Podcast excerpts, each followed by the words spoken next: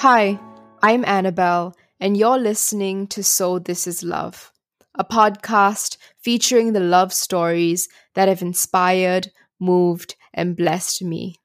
I don't know much, but this I know.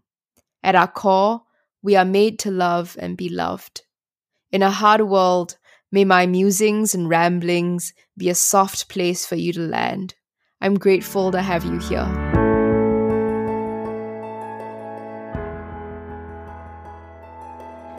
Hi, Annabelle here.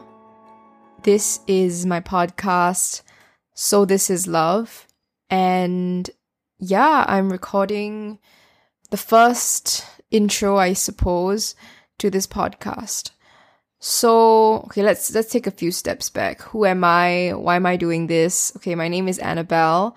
I am a 20 something year old living in Singapore and I love love.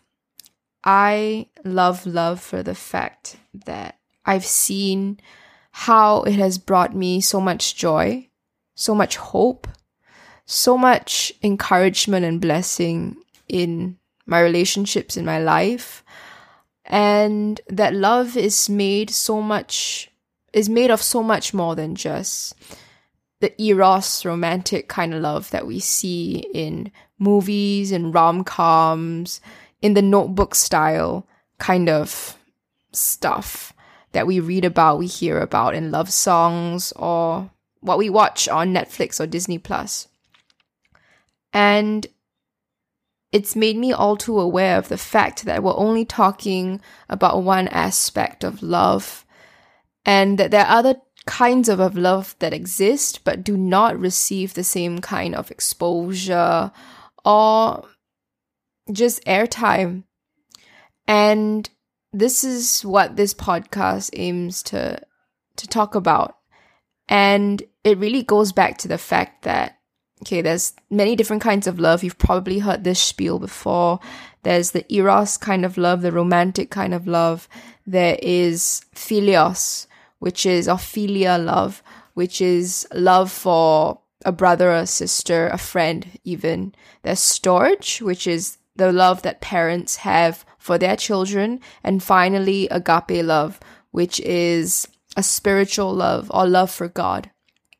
And I really wanted to use this space to explore these different kinds of love. And I mean, obviously, there are these formal Greek definitions, but I also believe that in between this, there are nuances, there are many different definitions and, and I guess actualizations of what love looks like today.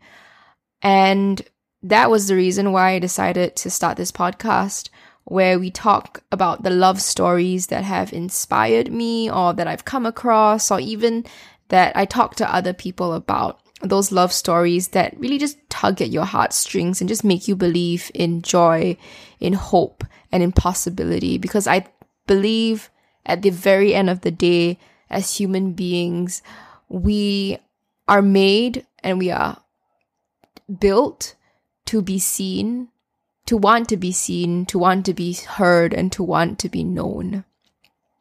And how do we do that? We love, we receive love, and, and we give love. That is really what the essence of what it means to be human. So, one of the books that really inspired me to start this podcast is called uh, All About Love New Visions and it's written by Bell Hooks. And I think in this book she she unpacks love, um, its very definition, how we go about it, and the cultural take and view on love nowadays. So I just wanted to read a snippet of this book and why this resonated so much with me. So here goes. There are not many public discussions of love in our culture right now. At best, popular culture is the one domain in which our longing for love is talked about. Movies, music, magazines, and books are the place where we turn to hear our, learn- our yearnings for love expressed. Youth culture today is cynical about love, and that cynicism has come from their pervasive feeling that love cannot be found. Expressing this concern in When All You've Ever Wanted Isn't Enough, Harold Kushner writes, I am afraid that we may be raising a generation of young people who will grow up afraid to love, afraid to give themselves completely to another person because they will have seen how much it hurts to take the risk of loving and have it not work out. I am afraid that they will grow up looking for intimacy without risk, for pleasure without significant emotional investment.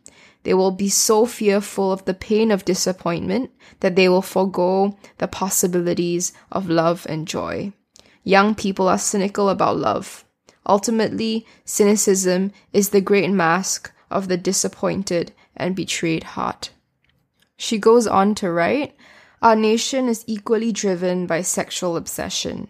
There is no aspect of sexuality that is not studied, talked about, or demonstrated. How to classes exist for every dimension of sexuality, even masturbation. Yet schools for love do not exist. Everyone assumes that we will know how to love instinctively. Despite overwhelming evidence to the contrary, we will accept that the family is the primary school for love.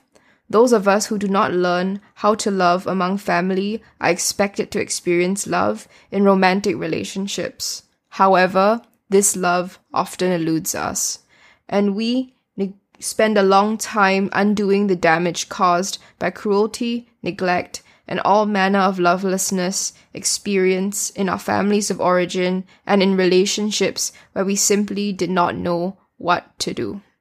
Only love can heal the wounds of the past. So, this was written in Bell Hook's introduction of her book, All About Love New Visions.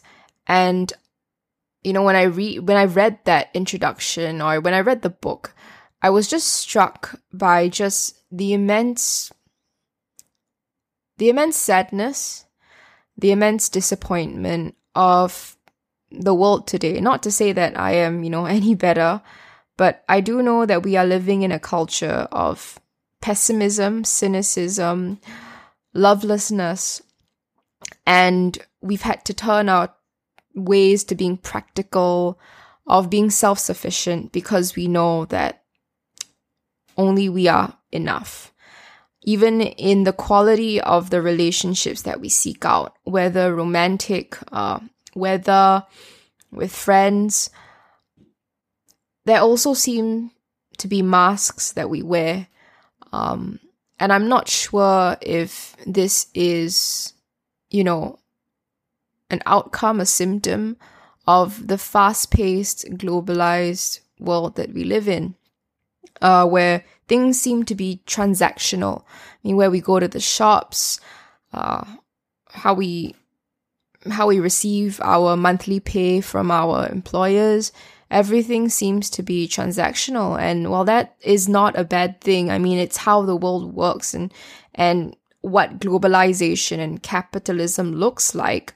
Those are not bad things. It just provides, you know, a framework in which we live comfortable lives. I still think at the end of the day, as human beings, we are also built for connection. And what if we could also infuse connection into those transactions? Um, I, I think that it really goes back to the root of that, of how we as human beings are made to be seen and to be known and to be heard. Um, I really like this, I think this research done, um, of babies.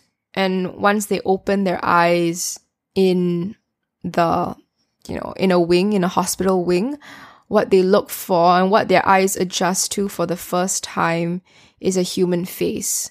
And once they've seen that human face, their brains go into a pattern of recognition. When that face interacts with them, the emotions that the other face shows, um, it all goes back into these babies' brains. And likewise, I truly believe that, you know, much when we are babies to as adults. Um, we are looking for faces that we can recognize, that can hold us, that can see us, that can hear us and know us. Um, and and that truly is the essence of of why I wanted to start this podcast because I just wanted to showcase stories of people being heard, seen, and known. And that matters a lot to me, especially as, you know, a 20 something, um, figuring out work, career, relationships, friendships, community, family. Um, it's so important that we have these conversations on love and provide a safe space. Okay, the the word safe space is overused a lot, but really provide um, spaces where these stories can be shared, uh, and that maybe this is also my way of giving back to a culture where cynicism has grown so much. And as someone who used to be super cynical, uh, super pessimistic of what the world has to offer, I've also seen how through that cynicism and through that pessimism is actually a cry, sometimes a desperate cry for for hope, for hope to be seen after disappointment has been so prevalent. So yeah, in a very, you know, long-winded conclusive way, this is the reason why I've decided to start. So this is love. And thanks for coming along the ride. Thanks for listening to this introductory episode. Um, yeah, I hope you stay on, and I'm grateful to have you here.